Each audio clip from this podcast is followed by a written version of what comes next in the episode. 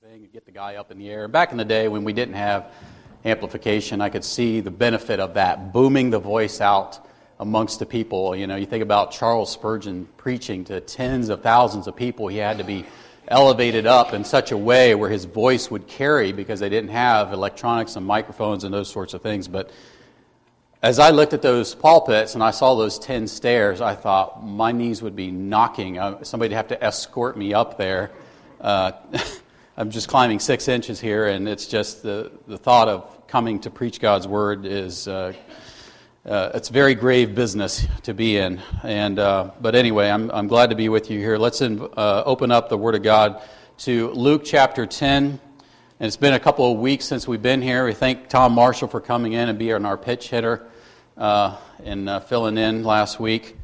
Uh, I think we've, we've used him twice or whatever, and I think both cases has been uh, Rachel had something going on. So if you're glad that Matt Gleason was gone, you can thank Rachel later on. But uh, anyway, Luke chapter 10, we're going to be looking at verses 23 and 24 this morning.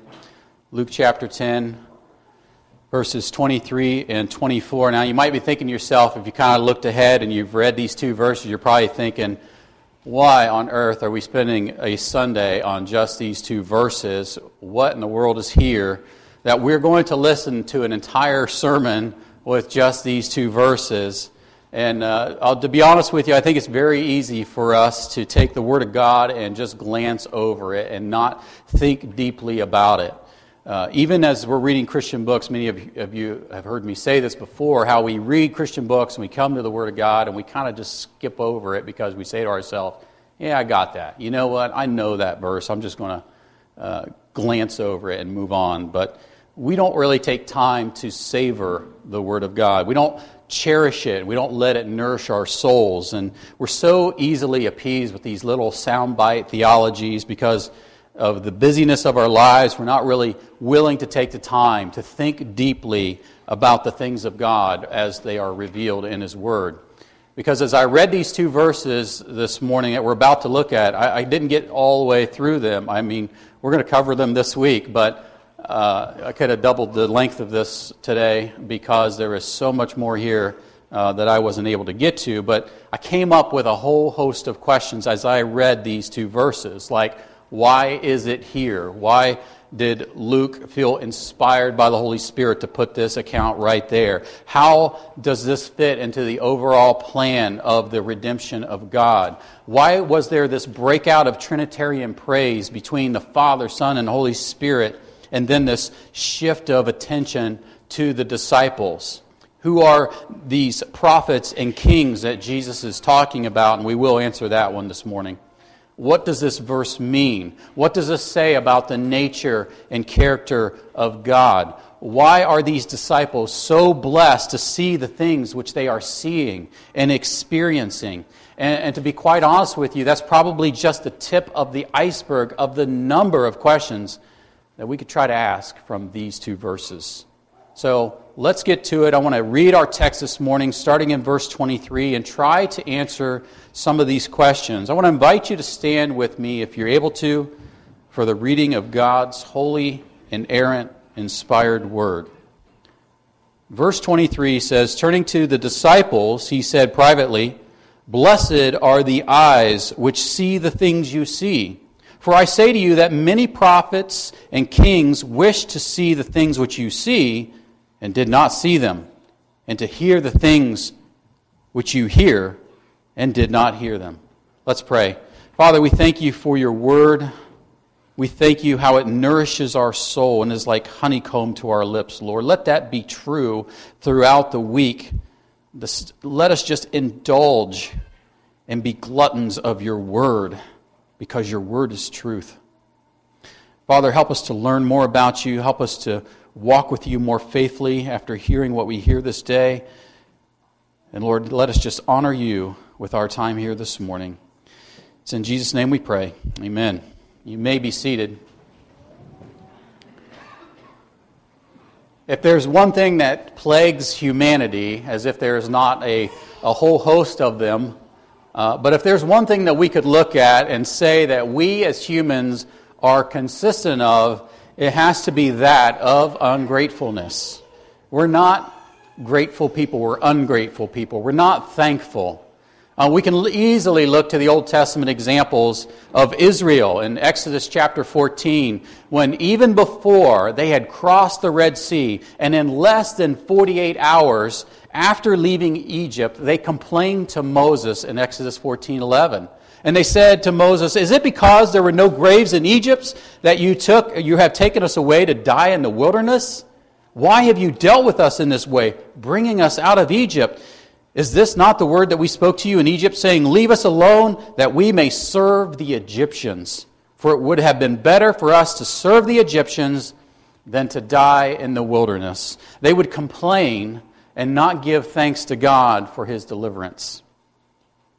Even in just three more short days, after watching the majestic power of God displayed before their very eyes in the parting of the Red Sea, so that they crossed upon dry ground. And as the Egyptians pursued them through that Red Sea, and God released the waters back to destroy the entire army of Pharaoh, Israel would once again complain in Exodus 15 23 about their lack of water. When they came to Marah, they could not drink the waters of Marah, for they were bitter. Therefore, it was named Marah, which that word, that name actually means bitter. So the people grumbled at Moses, saying, What shall we drink? Then he cried out to the Lord, and the Lord showed him a tree, and he threw it into the waters, and the waters became sweet. So the people complained about their lack of water and did not give thanks to God. In a few more short weeks, the people of Israel would complain once again to Moses in Exodus 16:2. The whole congregation of the sons of Israel grumbled against Moses and Aaron in the wilderness. The sons of Israel said to them, would that we have died by the Lord's hand in the land of Egypt, when we sat by the pots of meat, when we ate bread to the full? For you have brought us out into this wilderness to kill this whole assembly with hunger. So the people complained about their lack of food and did not give thanks to God. Then they would complain about the type of food later on in Numbers chapter 11. They would also complain about the inhabitants of the promised land in Numbers chapter 14. They complained about their leadership. They complained about everything, including grumbling and complaining against God. Constant, repeated, persistent ungratefulness to God. Ungratefulness is even one of the indictments made against unbelievers by Paul in Romans chapter 1 when he writes in verse 18 For the wrath of God is revealed from heaven against all ungodliness and unrighteousness of men who suppress the truth in unrighteousness. Because that which is known about God is evident within them, for God made it evident to them. For since the creation of the world, his invisible attributes, his eternal power and divine nature have been clearly seen being understood through what has been made, so that they are without excuse. here's the kicker for even though that they knew God, they did not honor him or as God, or they did not give thanks. They didn't have thankfulness to God for his provisions. They didn't have thankfulness to God for his mercies, his goodness, his patience, his power, acknowledging him as the source of everything, and so on and so on and so on. And so ingratitude is a damning sin that is right up there at the top of God's list, right beside not honoring him. As we get closer and closer to the coming of Christ, we're going to see this increase in ungratefulness. 2 Timothy 3 1 and 2 says, But realize this, that in the last days difficult times will come, for men will be lovers of self, lovers of money, boastful, arrogant, revilers, disobedient to parents, ungrateful, and unholy. So it really shouldn't be a surprise to us to see this ungratefulness in humanity abounding more and more and escalating more and more in our lost and dying world. But how little are we as Christians thankful to God? How frequent is our sin of ingratitude? How shallow is our expressions of thankfulness to the one whom every good and perfect gift comes down from the Father of lights. How little and how hesitant are we to offer thanks to the Lord for his many blessings and provisions. Truth be told, we're more apt to be stressed out, or we just start complaining, or we're worried and fussing about this or that, how it didn't turn out the way that we thought it would. We murmur against God about the things that we have or the things that we don't have, and we end up not sounding that much different from the people of Israel as they were delivered from the hands of the Egyptians. But that is not how we as Christians are called to live. We are to be a people of thankfulness and continually expressing that gratitude towards God. Psalm 86:12 says, "I will give thanks to you, O Lord my God, with all my heart and will glorify your name forever." If you want the antithesis of Romans 1:23, it's right there in Psalm 86:12. The, the unregenerate neither honor God nor give thanks, but we are called to give thanks and glorify his name forever. The Bible knows of no such creature as a thankless Christian. Psalm 97:12 says, "Be glad in the Lord, you righteous ones, and give thanks to his holy name." Psalm 136:1 says, "Give thanks to the Lord, for he is good, for his loving kindness is everlasting." And over 45 times in the book of Psalms alone, we are told to give thanks to the Lord. So this is something very, very important for you and I to apply.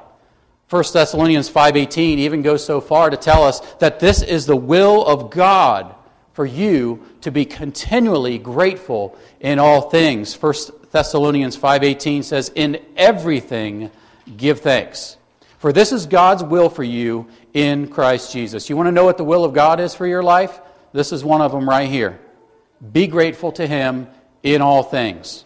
Not only is the will of God that we pray without ceasing, which is what 517 says just before that. We love that verse. We know that verse. We're familiar with it.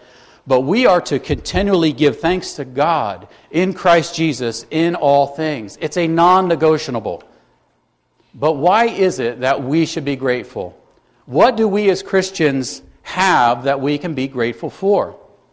Well, we saw that over the last couple of weeks in Luke chapter 10 in our text, didn't we? Number one, we saw that we should be grateful that our names are recorded in heaven. We saw that in verses 17 through 20 with the 70 when they returned from their first short term missionary trip. As they went out proclaiming the kingdom of God and they were healing the sick and they returned with this great success, they were rejoicing at the power of God that was displayed and demonstrated through them. They marveled at the wonder, wonderful works and signs that they were seeing in the casting out of demons and the healing of the afflicted. And no, this was not a test uh, of fellowship for snake handling here in our text, but he was giving them power and authority over the serpent of old, and that would be the devil. But as they came back rejoicing at this power over the demons, he shifts their focus back to what it should be the greater source of their joy. He turns their attention from the temporal things to the eternal things. He draws their mind from the earthly things to the heavenly things, and that is the fact that their names are recorded in heaven. As J.C. Ryle describes this interaction, he said this was drawing them away from the gifts and to the grace. He said, He who has gifts without grace is dead in sins, however splendid his gifts may be. But he who has grace without gifts is alive to God, however uneducated or ignorant he may be appearing before men. Let the religion which we aim to possess be a religion in which the grace of God is central.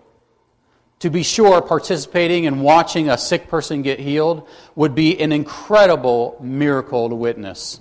Casting out a demon would be an incredible sight to see. But the greater miracle is the fact that you, as a believer in Jesus Christ, are now belonging to the High King of heaven, and he knows you by name.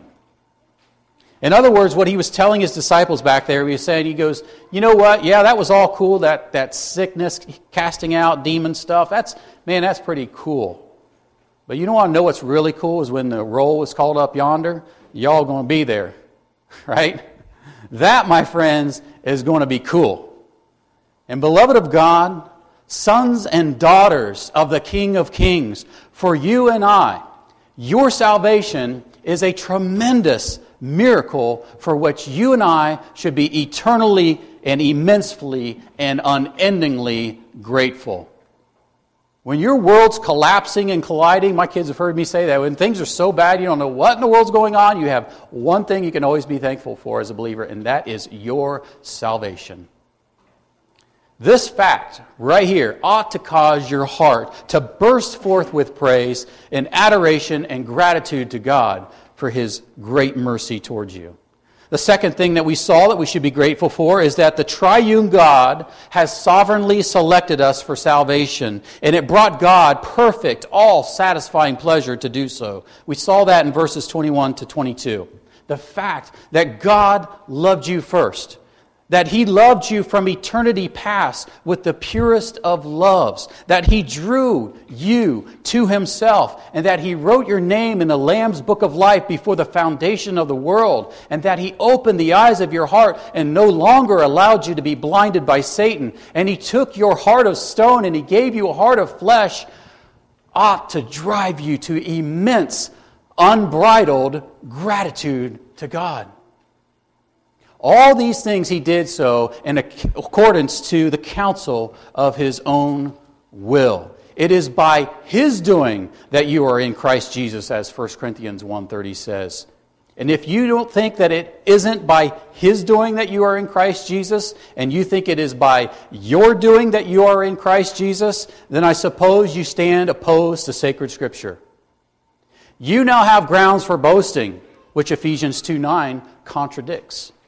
You must not really have been that bad of a sinner, as Romans 3.23 and Titus 3.3 opposes. You must have been just wiser and smarter than everyone else to figure out that Jesus was the way, the truth, and the life, which 1 Corinthians 1.21 clearly rejects.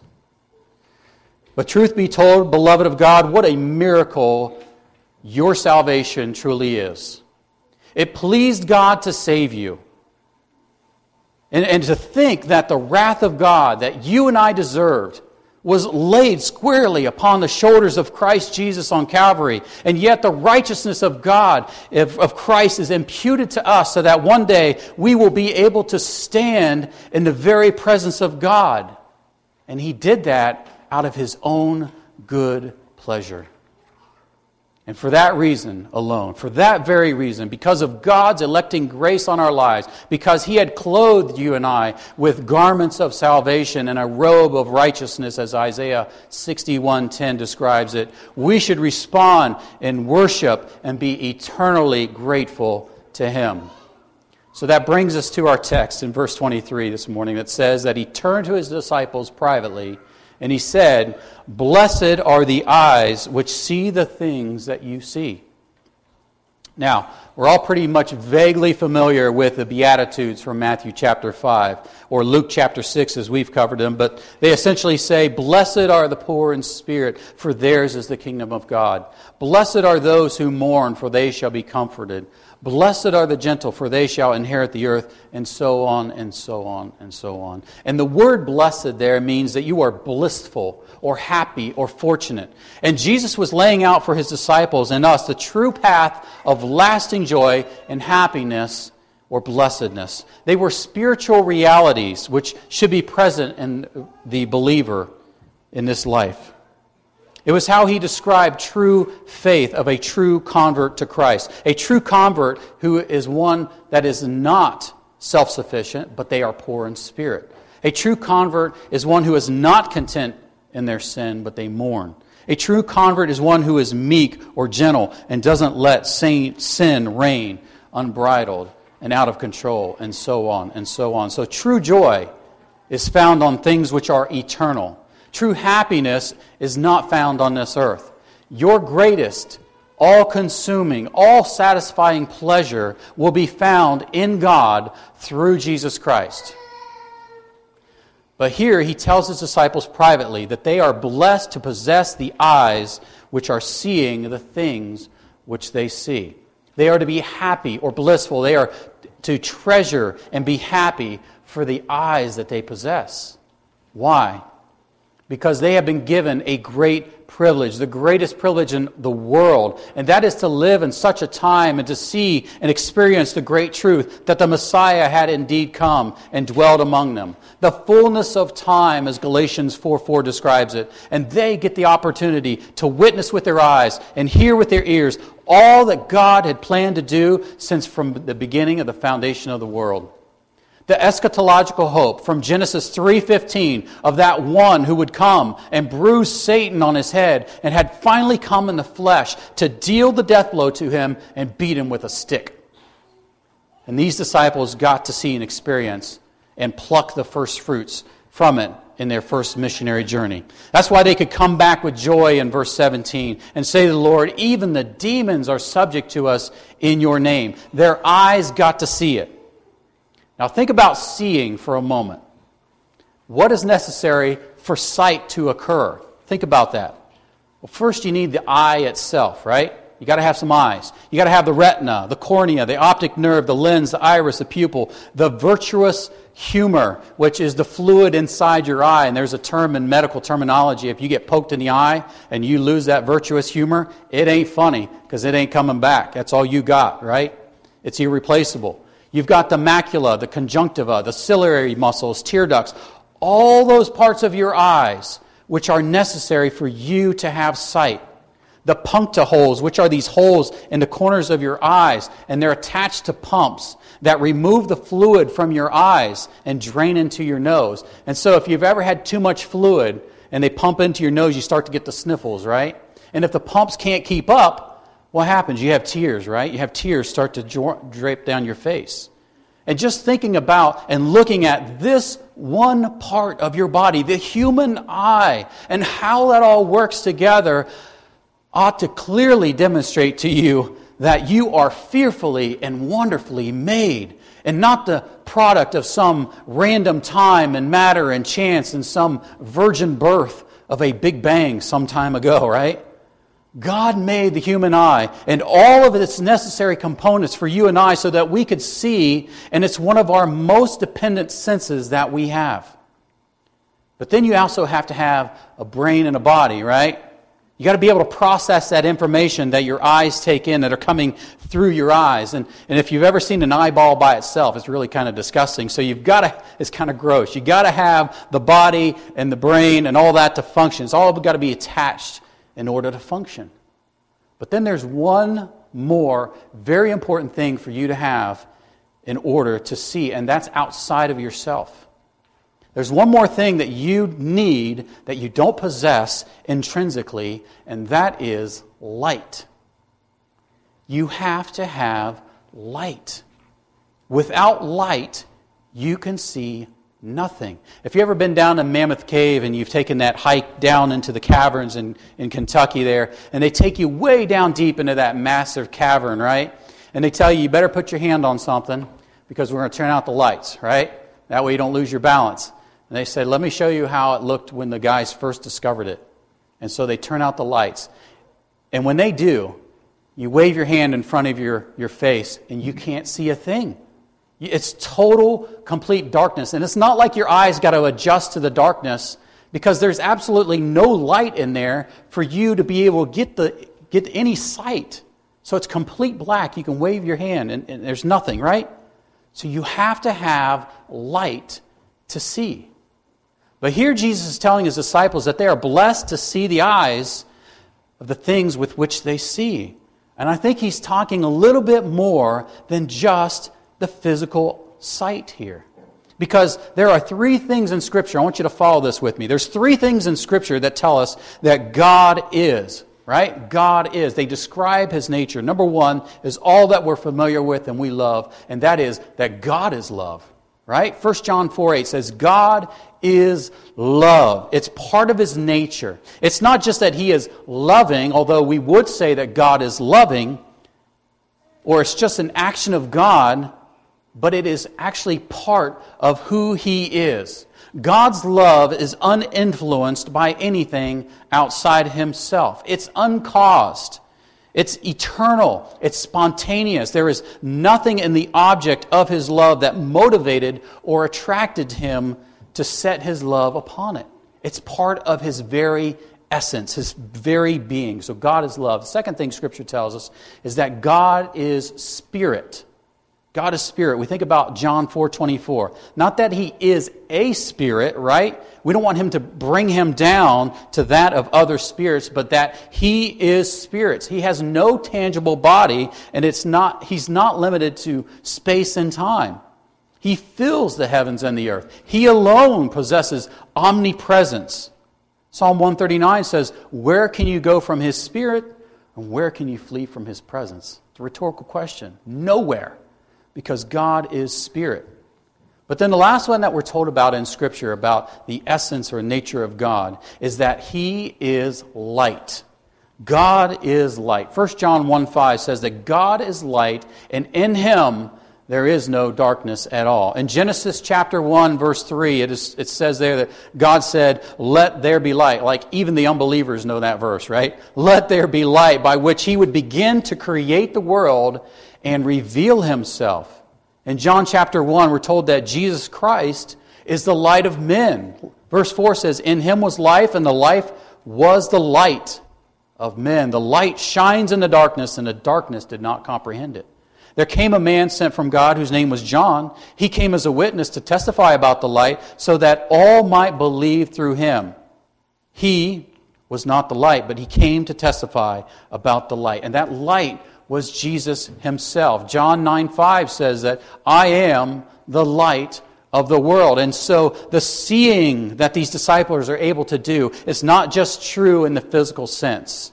They surely saw and they surely experienced all these dramatic healings and these, uh, these transformed lives from these eradicating of demons. I mean, we think about the Gerasene demoniac, right? After he left, he was in his right mind and he went to the villages to testify and praise the Lord but they're beginning to see the light of the glory of the gospel of Christ, who is the image of God. That's why Jesus could say to the Father in exuberant praise and adoration back in verse 21 that it was pleasing to God to reveal these things to infants. The eyes of their heart have been opened and they're perceiving that this is more than just a Galilean carpenter. They're in the first stages of beginning to see and perceive that Jesus is the light and walk in such a way that they are no longer stumbling because they are seeing the light of the world, as John 11 9 describes it. So they are blessed to see the things which they are seeing, both in the physical sense and the spiritual sense. And so he goes on in verse 24 and tells us a little bit more as to the reason why when he says, For I say to you that many prophets and kings wished to see the things which you see and did not see them and hear the things which you hear and did not hear them. The reason why they are so blessed to see the things which they are seeing is because there is a whole host of men who wanted to see the things that they are seeing. Men who wanted to have the knowledge to see Christ but never lived to see his day, and they are both men who were kings and prophets. But who are some of these prophets and kings? We think of men like King David when he said in Psalm 22, My God, my God, why have you forsaken me? Or to see the seed and his offspring who was promised by God to come through him from 2 Samuel 17. We think about the prophet Jeremiah who longed to see the righteous branch of David raised up in Jeremiah 23 5. We could cite men like Isaiah who prophesied that the Messiah would be born of a virgin in Isaiah 7 14 and that he would be a suffering servant in Isaiah 53. We could think of Job in Job 19:25 that he knows that his redeemer lives and he longed to see him stand on the earth. We could think of Micah who longed to see this child born in Bethlehem in Micah 5:2. They all had a forward-looking eschatological hope for a Messiah or a savior, but they never got to see it with their own eyes. This is why Jesus could say that of John the Baptist in Luke 7 28 that of all those born among women, there is none greater than John the Baptist, right? Because he actually got to see the light come into the world through Jesus Christ. Even in 1 Peter 1 10 11, Peter writes, As to this salvation, the prophets who prophesied of this grace that would come to you made careful searches and inquiries. They looked through the scriptures to see as to the time when the Messiah would come. Men longed to see the Messiah, but they did not get to see it. Men who were kings and holy prophets longed and looked and prayed to see their Savior, but they never got to, like these fishermen and these zealots and these tax collectors. And as a result, these disciples are more blessed than the prophets and kings of old because the faith that all of the Old Testament patriarchs possessed was now made sight in these disciples of Christ Jesus. But even though these disciples are more blessed than the kings and the prophets, we stand more blessed than those disciples do today. You might say, well, how so? How is that even possible? Because we have give, been given even greater privileges and a fuller revelation than they have. We have the complete New Testament, which tells the complete story of Jesus Christ and his redemptive purposes. When Jesus Christ came into the world and we see his death, burial, and resurrection and ascension, that unlocked a host of Old Testament prophecies for us. We have the indwelling Holy Spirit now. We have been blessed with every spiritual blessing in the heavenly places in Christ Jesus. We have been freely justified by the blood of Christ. We have been adopted by God, and now we are sons and daughters of the King. We are now heirs and joint heirs with Jesus Christ. We have been given great privileges. Because although the prophets and the kings, they longed to see and know the Messiah, and although the disciples got a glimpse into the understanding of who Jesus Christ was, it wouldn't be until after the crucifixion that the shadow of the Old Testament would become the substance of the new. So, what does this tell us about the character of God? It tells us that He is abundantly faithful. His faithfulness reaches to the skies, as Psalm 36 5 tells us. What He says will come true. What he has promised, he will fulfill. And beloved, no one has ever trusted God in vain. No one. Because he is faithful. How quickly do we forget that the God that we love and the God that we sing about and pray to is abundantly faithful? Even if it takes 430 years for God to take a nation down into the land of Egypt, but then deliver them by his mighty hand. God is faithful. Even if it takes 400 years from the last prophecy of Malachi until the arrival of Jesus Christ, God is still faithful. And even if it has been some 2,000 plus years and change since Jesus left this earth but has promised to return, God is still faithful. John 14, 18 says that I will not leave you as orphans, I will come to you. Our God is a faithful God. We have a lot to be grateful for. We can be grateful that our names are recorded in heaven.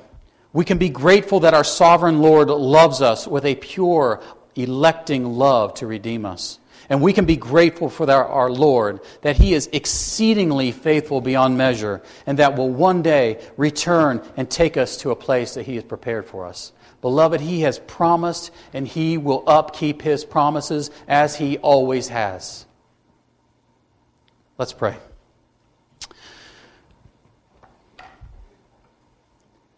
Father, we confess to you that there are times when our faith is shaken to the point that tears fill our eyes and blur our vision.